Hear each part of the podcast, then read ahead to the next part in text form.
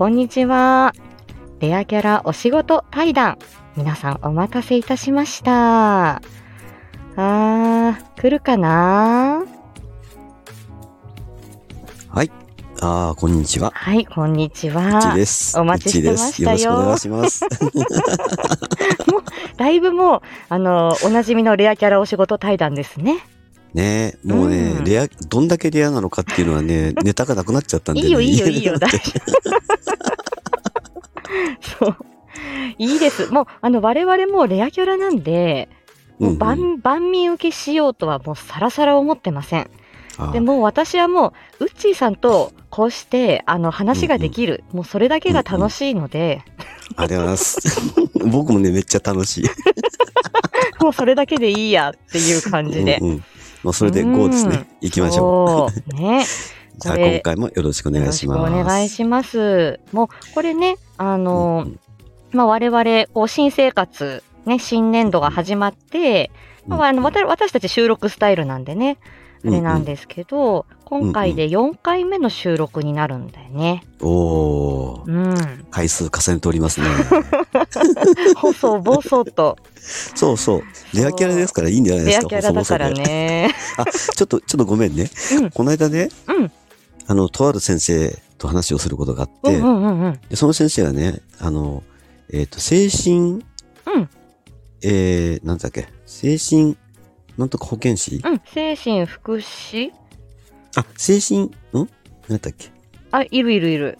いますよねえーはいはいはい。その先生と話をすることがあって、うん。でね、私たちもね、すごくね、マイナーなんですよって、知られてないんですよってうんうんうんうんいう話で、いや、大丈夫です。もっとマイナーなのがいますから。精 神保健福祉士さんですね。そうそうそうそう、精神保健福祉。うんうんうんうんうん。まあ、精神科でね、働いてらっしゃることが多いっていう話を聞いたんですけど、そうだねう。ん、でもね、うん9万人だったかな、7万人だったかな、うんうんうんううんん。かなりやっぱりね、多いなという印象があったんだけそど、うですね。まあ、福祉職の一つではあるんだね。こそのう、精神保健福祉士さん。まあ、いわゆそうそうるメディカルソーシャルワーカーさんの精神版みたいなところ。あとは、まあ、もっと少し深うんうんくっていう感じなのかな？うん、すごい、でも、ここも専門、専門性が高いですよね、ここもね。そうなんですよ。97年にできた資格か。我々、まあ、言語聴覚士も同じぐらいだな。うん、97年だって認定が。そうなんだ。うんへえそうなんだ。それでもね、もうすでに9万人だったか7万人だったかいるって言ってたから、う。そう考えるとね、どんだけね、本当に我々がね、弱弱小、本当に。本当本当。ねえ、そうですよ。いやいやいや、うんでもこれがね、こう、レアキャラ、あのーそうですね、もう、レアキャラなのはもうしょうがないから、もうこれはね、もう現実ですから。そう、どう、これうんをじゃあ、あのーね、レアでしょっていうふうにこうね、あ のそうそう。それをね肩身、の狭い思いじゃなくて、うんレアキャラですよ、ほら。みそうそう見つかっちゃったみたいなね。レアキャラとしての誇りをね。そうそうそうそうそう。誇り？誇り、うんうん。あ 叩けば出てくる出てくるわね。パンパンパン。本当だよ。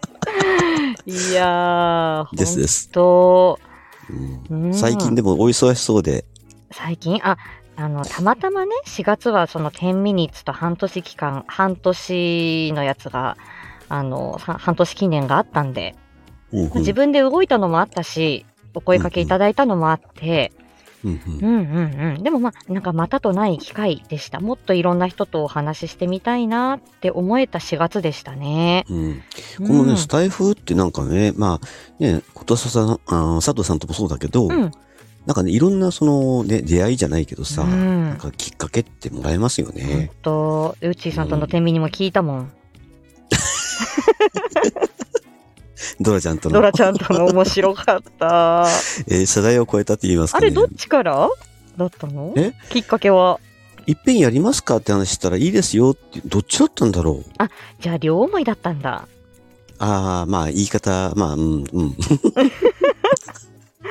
いやいや、ね、なかなかこう、でもこういう、あの、本当にスタイフでとか、こういう機会でもないと、私もなかなかお話できる機会なんか、なかなそうそう。かないよな。だって、うちーさんのお仕事とも直接じゃあ仕事上で絡むかっていうと、いや、な。かなか難しかったりするじゃない？うん、そうですよん。そうですよ。本当に皆さんとの出会いに感謝だよね、こそうれ。そう、そうですよ。いろんなうんね、やっぱり自分の幅も広がるしね。だようね。ん。我々の仕事も出会いと別れの繰り返しみたいなところがあ患者さんとかとはね、あって、うんあるある。またし私もあの4月にな、3月、4月っていう風に年度末ね、年度末、うんうん。新年度っていう風になった時に、うんうん。と、やっぱり、えっと、利用者さんがちょっとこう変わる、うんうん終了になってまた新しい訪問先ができるとか、逆、に、えっ、と、新しい、うん、あ、そうそうそう、また、うんと、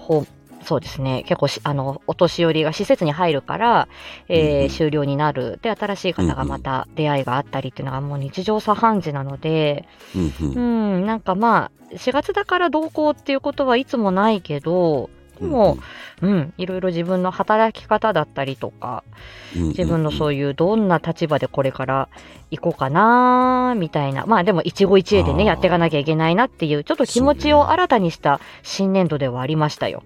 前ね。ね、なんか佐藤さん配信してたけど、ん。なんか営業？うん。なんか自分でその、なんか、まあ、まあ、職場を探していくっていうか、お客さんやがねっ。て、そうそうそうそうそう。そう。それって何？ど、どうやって？うんと、これは、うんと、自分でケアマネージャーさんの事業所だったりとか、うんうん。それこそあの、こういう、うんと、障害福祉の、えっと、うん。相談員さんがいるところとか、病院、うんうん。病院とか、在宅医療に戻す病院、まあ、救急病院もそうだし、リハ病院もそうだけど、うん病院も出さないと、次、ね、次のベッド開く開けるために、っていう時、に、結局受け入れ先となるのは施設だったり在宅だったりするんで、そこにかあの顔つなぎしとくっていうこと、名刺配って終わうん。で、あの、いろいろこう、やってくっていう、あの、まあ、挨拶、本当にいわゆるドブ板営業みたいなことは全然やります。それはね、うん。んと介護のデイサービスだったりとか、うんと、うん、ヘルパーさんだったり、我々訪問のリハビリ、訪問看護みたいなと人たちも、常にそれやっていかないといけなくて、だから、なかなかでもそういうの営業って、うん。言語聴覚士の方ってされてるの、あんまりそういう話聞かないんだけど。うーんと、でも実際してる人はおししないとお客さんが集まらないと思う。まあ、病院併設で病院から訪問してますよっていう方はひあんまり必要ないと思うんだけど、うんうんうんううんん、単独、でそういう事業やってると、ここに言語聴覚士がいますよって。あでしかも、うんと、なんていうんだ、私、あの、言語聴覚士がいる、あの、ステーションも今は、うんあ。と、うんうん。なん、なんていうの、珍しくないので、うんうん。うん、そうすると、じゃあ私、お子さんのこういう対応もしてますよとか、難病に、うんうん。難病の経験が、難病でのそのご経験がありますよとか、あ難病の方の支援の経験ありますよとか、うんうんやっぱり何か自分の強みを持っていく、うんうんやっぱりそれは、あの、こっちの病院に飛び出してきてから改めて分かったことですね。だから自分、人となりを知ってもらうとか、自分の強みを、うんうんうんと、打ち出していくっていうことは、しないといけないんだなって思ってる。でもさ、初めての、こう、そういう施設とかに挨拶しに行ったりすると結構ドキドキしないですか？うん。慣れもありますね、でも。でもその初々しさが逆に良かったりするのかなとか。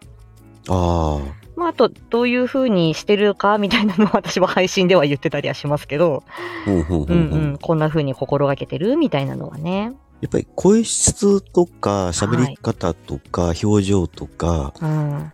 やっぱり結構かん第一印象ってすごい大事じゃないですか。大事だろうね。だからやっぱりね服装、うんうん。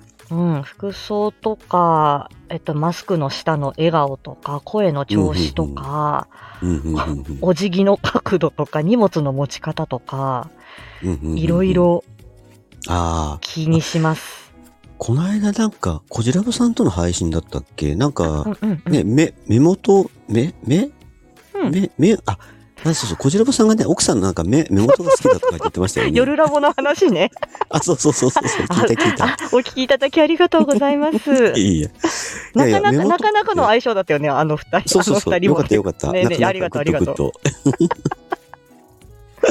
そうそう、目、目を見つめるじゃない？って小寺さんがおっしゃってたよね。そうそうそう。やっぱりね、まあ、ね、今特に目元ね、マスクしてるからさ、うん、うん、だからやっぱり目元の表情っていうのが、なんか顔全体の表情に、ね、なってくるような感じなのかなと。うん。これあれを聞いた時に思った。そうだね。やっぱこの表情筋の一つだから、うん、表情筋っていうとやっぱりこの頬骨のあたりとかお顔周りのことが求められがちなんだけど、うん、うん、やっぱりその眼輪筋とかね、その目の周りとか、側頭筋とか、そのね、あの、うん、こめかみのあたりとか、うん、で、あの、表情全体で作ってる。だから自分が思ってるより1.5倍、2倍近くのうんうん、微笑みよりも全力笑顔じゃないとなかなかあの、顔の上半分に表情が出づらいかなって勝手に思ってる。どうかしら。いやいや、わかるような気がする。でもやっぱりマスクしてても、やっぱり口元とか、やっぱり、まあ、話し方でやっぱり違うと思うけど、やっぱり、うん、口角上がってるとかさ、その辺やっぱり、目元の表情で、こうなんとなくこう推測、ね、目は笑ってるけど、口元はっていうのはなかなか感じにくいやんね、やっぱり。なかなかでも目は嘘をつけないまあそうそうそうそう。いう気がする、それこそ。うん、さっきね、眼輪筋っていうのが出たんだけど、うんうん、ね、やっぱり若い時って、あの、うん、お目目パッチリじゃないですか。うん。で、張りがあるね。そうそうそうそう。うんうんうん、まあ、張りもあるしね。うん。うん、で、もともとね、目がこう大きく見開くっていう、これ、えっ、ー、と、眼瞼虚筋っていうのがあって。眼瞼虚筋、はい。はいはいはい。はいはいはい。で、眼瞼虚筋がたるんでくると目が細くなってくるわけね。ああですね。で、これをね、上げようと思うと、うん、おでこの筋肉使って目を大きく開けるから、そうそうそうおでこにシワが寄りやすくなると。そうそうそうそう。ちょっと今前頭筋も入ってきましたね。ええええ。その通りです。はいはいはい。そう、確かにこのおでこをね、ぐっと引き上げるっていうのは結構、意図的にやらん、随意的にやらないと難しいことだよね、これね。そうそうそう。割かし大事、これ。そう、いわゆるね、うん、あの、コロッケはよくあの、カツラじゃないけどさ、頭ズリズリするじゃん。あれすごいね、確かに。あれすごい。あれ顔中の筋肉使ってますよね。すごいすごいすごい。でもあれ本当に、確かにあれは技術だね。うん、そうそうそうそう。あれはね、普段からやってないとあれは1日2日じゃできない技術だね。うん、いや、モノマネ王座決定戦のもう四天王のこの世代ですよ、私。懐かしい。そうでも昭和歌謡をまずあのモノマネ王座決定戦で知ったみたいなとこあるもんね。あ、確かにね。うん。いやいや、うん、そうだよね。あのね、コロッケの、コロッケさんのね、あの、ディナーショーに行ったことがあるんですよ。そのセンス好き。めちゃくちゃ楽しかった。だよね。絶対だって、歌だってトークだって絶対面白いじゃん。そうそうそう。うん。うん。いや、いもう一番ね、驚いた印象っていうか、うん、もう手がものすごくでかくて肉厚なんですよ。そうなんだ。なんかどっかで聞いたことあるかも。うん、本当それがね、すごい印象的な、もうそれだけがね、残ってる。へえ、すごい。でも、どうなのね、やっぱり、ああいうのもそうだけどさ、やっぱり、うん、もう顔の表情とかもそうだけど、まあさっきの第一印象じゃないけど、うん、まあ、にこやかな顔？うん。うん、にこやかな顔。にこやか、いい、にこやかいい言葉ですね。うんうん。うんうん。やっぱりね、それ、うん、やっぱり、第一印象はやっぱり笑顔かなっていうところですよね。まあ、確かにこういうスタイフなんかもやっぱり笑いっていうか、うん、ね、うん、こう、配信なんかでも笑いが入る方が、あの、なんか聞きやすいんじゃないかなっていう気はするけど。声にも印ね、人柄印象、それは出るけどね。でもやっぱり、その、まあ、私もその服装だ、服装もそうだし、うんうん、その前髪が目にかかってるかかってないとかも、私学生時代に臨床実習出るときにだいぶ髪型とかに関しては結構言われたかな。うん、うんうん。確かにサービス業をやってた時も、うん、やっぱりおでこは出した方がいいとかっていうのは、うん、うん、聞いたことがある。そう。私仕事中に、うん、あのベッドサイドの仕事やるときは ちょんまげ言ってますから、うん、あそうなの？前髪をちょこんとこうこのあの真ん中で分かれてるじゃない前髪がさとちゃん。これをこうざっとこう下向くと下に垂れてくるんで、ベッドベッドあの寝たきりのおじいちゃんおばあちゃんのリハを、リハビリする、お口の中、ケアするとかっていう時は、こう、キュキュッとこう、前髪をちょっとこう結んで、ちょんまげを言うんです。うーん。うんえ、上に上げてってこと？上に上げてそう、前髪をこうクッと結ぶ感じ。ああ、うんまあ女性はね、やっぱり単発にするわけになかなかいかないじゃないですか。まあまあまあ。そう。で、あの、ねおじいちゃんおばあちゃんに、ねあの、おでこばっかり見られるっていう。はいはいはい、はあ、い。なんか、あ、見られてんな、おでこ、みたいなのって。たまにペチってやられたりして、視線がおでこ。おでこに、おでこばっかり見られたりする。うんいやー、でも、さとちゃんにそのね、あの、目を見ちゃうって、さっきのね、話もあったけれども、うんうん。さとちゃんはメガネ男子が好きなのよ。ああ、僕、メガネかけておりますよ。あ、ありがとうございます。関係ないけど。いやいや、メガネ、そう、外す瞬間も好きだし、メガネをこう直す瞬間みたいなのも好きだし、まずもうメガあのメガネをし、なんか、うん、なんか好きなのよね。これはもう性癖だと思うんだけうん、確かにそれはね、そうだと思うど。。そう、好みね。うんうん、メガネもやっぱり、昔、最近、あ、これ、うんうんと、えっと、小さな彼氏の お子さんね、えっと、3、4年、あの、お付き合いのある、あの、小学、小学1年生からお付きなお付き合いのある長年ね、こう、うんあの、お言葉のね、相相談とかで、い一緒によくいる、あの、利用者さんね。そのお子さんがある時に、目が、なんかね、おしゃれなメガネをかけてんのよ、最近。かっけえなーと思って見てんの。その、だあの、薄、薄めのレンズで、多分花粉症用なん、あ、でも花粉症用でもないかな違うんだけど、昔と比べるとあの、お子さん用のメガネなんか本当におしゃれね。いや、ほんと変わってきた変わってきたなんか。ね、薄いレンズのちょっとこう丸い感じで、それがちょっと、かあの顔の小さいその彼のうんうんうん顔にこう、あ当たった時に、いや、かっけえなと思って見てんの。あーメガネ男子の片鱗が出てんなと思いながら見てるわけ。あーやっぱり、確かにう。ん、最近ね、やっぱ子供さんのメガネフレームをね、うん。なんか種類が増えたっていうのもあるし、うんかっこよくなったよね。かっこいいよ。私、なんか思う思う私がちっちゃい頃こんなのなかったんだ。私も小学校5年生からメガネしてたから、自分で。選べ、そんなに選べなかったなって思うもん。ああ。もう下手なね、大人の方がね、うんあんまり似合ってない子供もたまにあるけどね。ああ、そっか。うんうん。子供のメガネね、なんかすごい似合ってるって思うこと多いような気がする。あるあるあるある。す最近それ思ってて、うんうん。そう、これ、うちさんに話そうと思ってたんだった。うんうんそう、しあうん小、その、小学生男子のメガネに、さとちゃんは最近、キュンと、キュンとしましたっていう。なるほど。うんあでも分かるような気がする。うんなんかね、3歳、4歳の子供とかさ、うん。うん。小学生とか、やっぱりかけてるメガネすげえ似合ってるな、これ。あるよねあるあるあるある。あれってでも自分が、私もう今レーシックしちゃって、うんううんんと、まあ、多分次かけるのは老眼鏡だなっていう感じなんだけど、メガネ買うとしたらさ、なるほど、なるほど。まあどんな風に自分にその合うメガネをね、うんうん。うんと、選ぶのかなって、うんうん。うん、これすごく自分が買うときにも迷うし、まあ、うんうんおお客様のお好みでなんて言われるけど、うんううんん、なんかあんまりきつく見られたくもないし、いやでも、だらしなく見られたくもないなとか、いろいろ考えちゃうんだよね、あれ、選ぶときに。うん確かに、うんうん。結構ね、レンズって、まあメガネの話になるけど、うんなんかね、えっと、似合う似合わないってやっぱりバランスの問題、バランスか。バランスです。で、これはね、まあバランス、た、例えばですよ。うん丸い顔に対して丸いメガネを持っていくと顔が余計に丸く見えちゃう。顔、ね輪郭ね？そうそうそうそう。あ名前挙げるといいのかどうかわかんないけど、んあの、鶴瓶さんとあ、かね、割とあの丸い顔に丸いメガネかけてるけど、うん、でも、そこが、バランスがうまく取れてれば、綺麗に見えるるわけじゃないですか。でも、メガネ自体、レンズ自体は小さいもんね。そうそうそうそうそう。んうんで、例えば三角形の顔に対して、うん。うんまあ、フォックスって言うんですけど、あの、はい。つ昔の釣り目のね、ザマスメガネってあ、やつねザマスメガネ。うんはいはい。かけると余計にこう、釣り上がった感じできつく見えるって強調されちゃうんだ。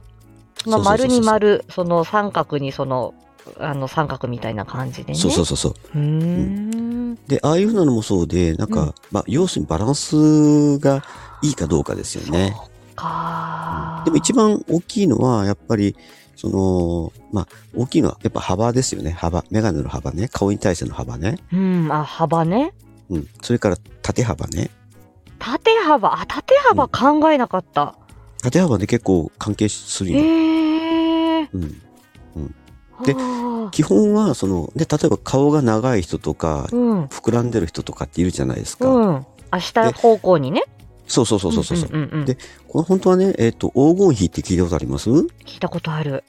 うん、黄金比って例えば切手の縦横比とかね、うんうんうん、あとパルテノン神殿とかですね、うんうんうん、黄金比ってまあ言われてるんですけど、うん、メガネでその黄金比を作り上げていくっていうのが一番理想というふうには言われてる。あなるほど、うん、本当にこれはもうなんか数学的な哲学的なそうそうそうそう本当に美学になってくる、ね、でも美学は結局その黄金比だから結局数字なんだっていうことなんだ。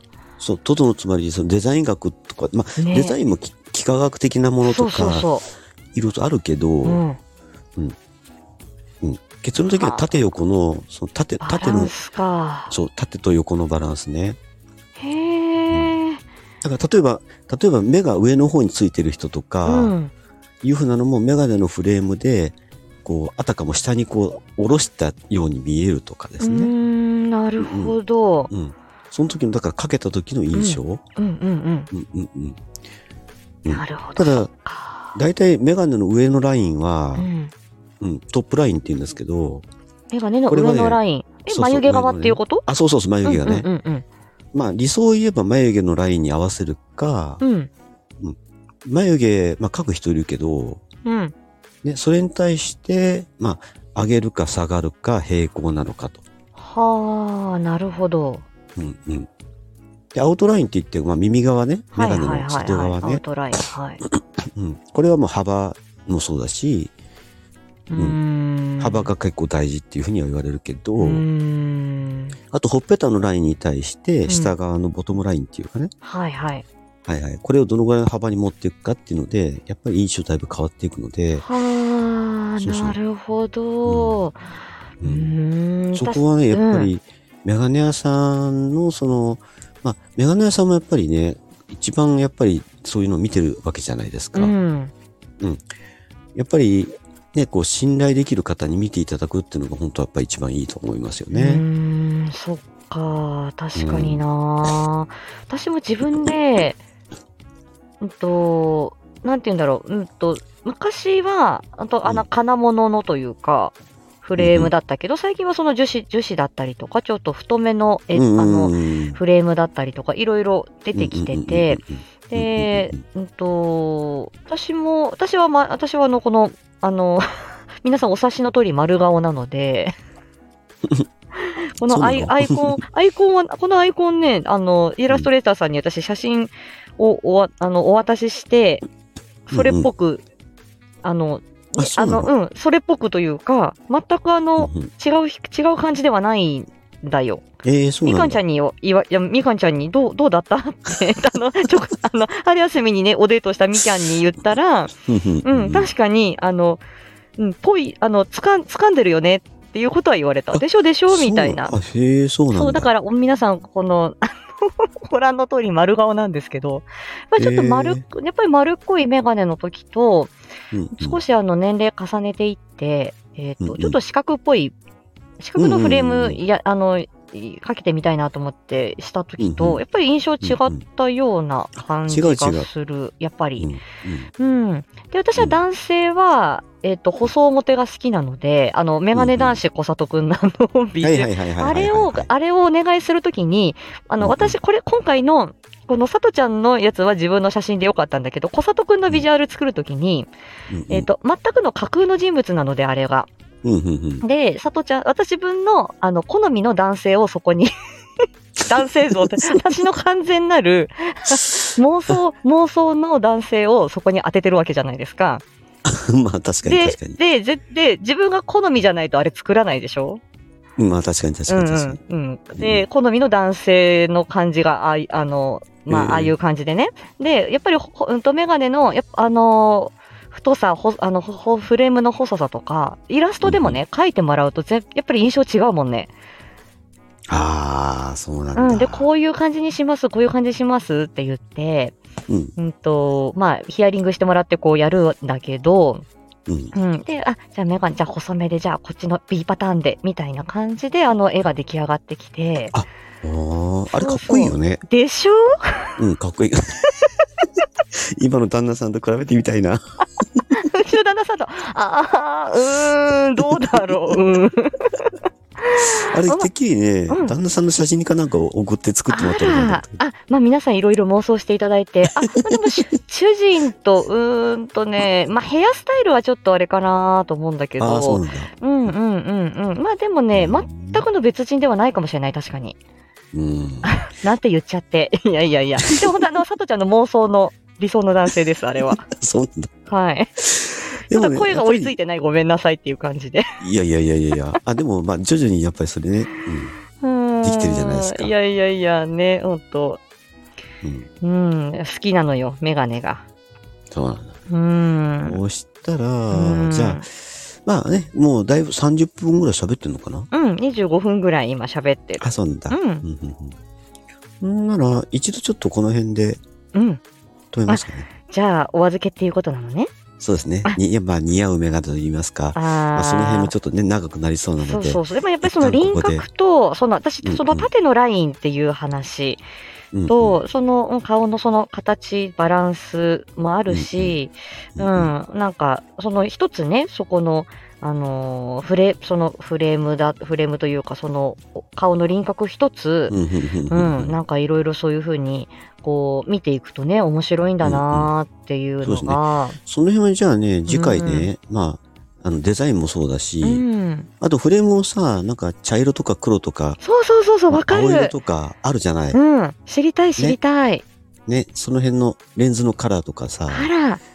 ねその辺もちょっと含めて話しましょうか。あら。じらすのね みんなにね、聞いてほしいからね。そうだよね。いやー、ちょっとメガネ好きなさとちゃんにしても、うん、もうちょっと聞きたかった。だけど、うちーさんのお預けか、まあ、お預け食らっとくよ。はーい。あじゃあ、皆さん、今日はこの辺で。じゃあねー。あうちさんにじゃあ出て言われた。また次回。さようなら。はい。じゃあ皆さんね、お聞きいただきましてありがとうございました。ありがとうございました。また次回。またね。お願いします。はい。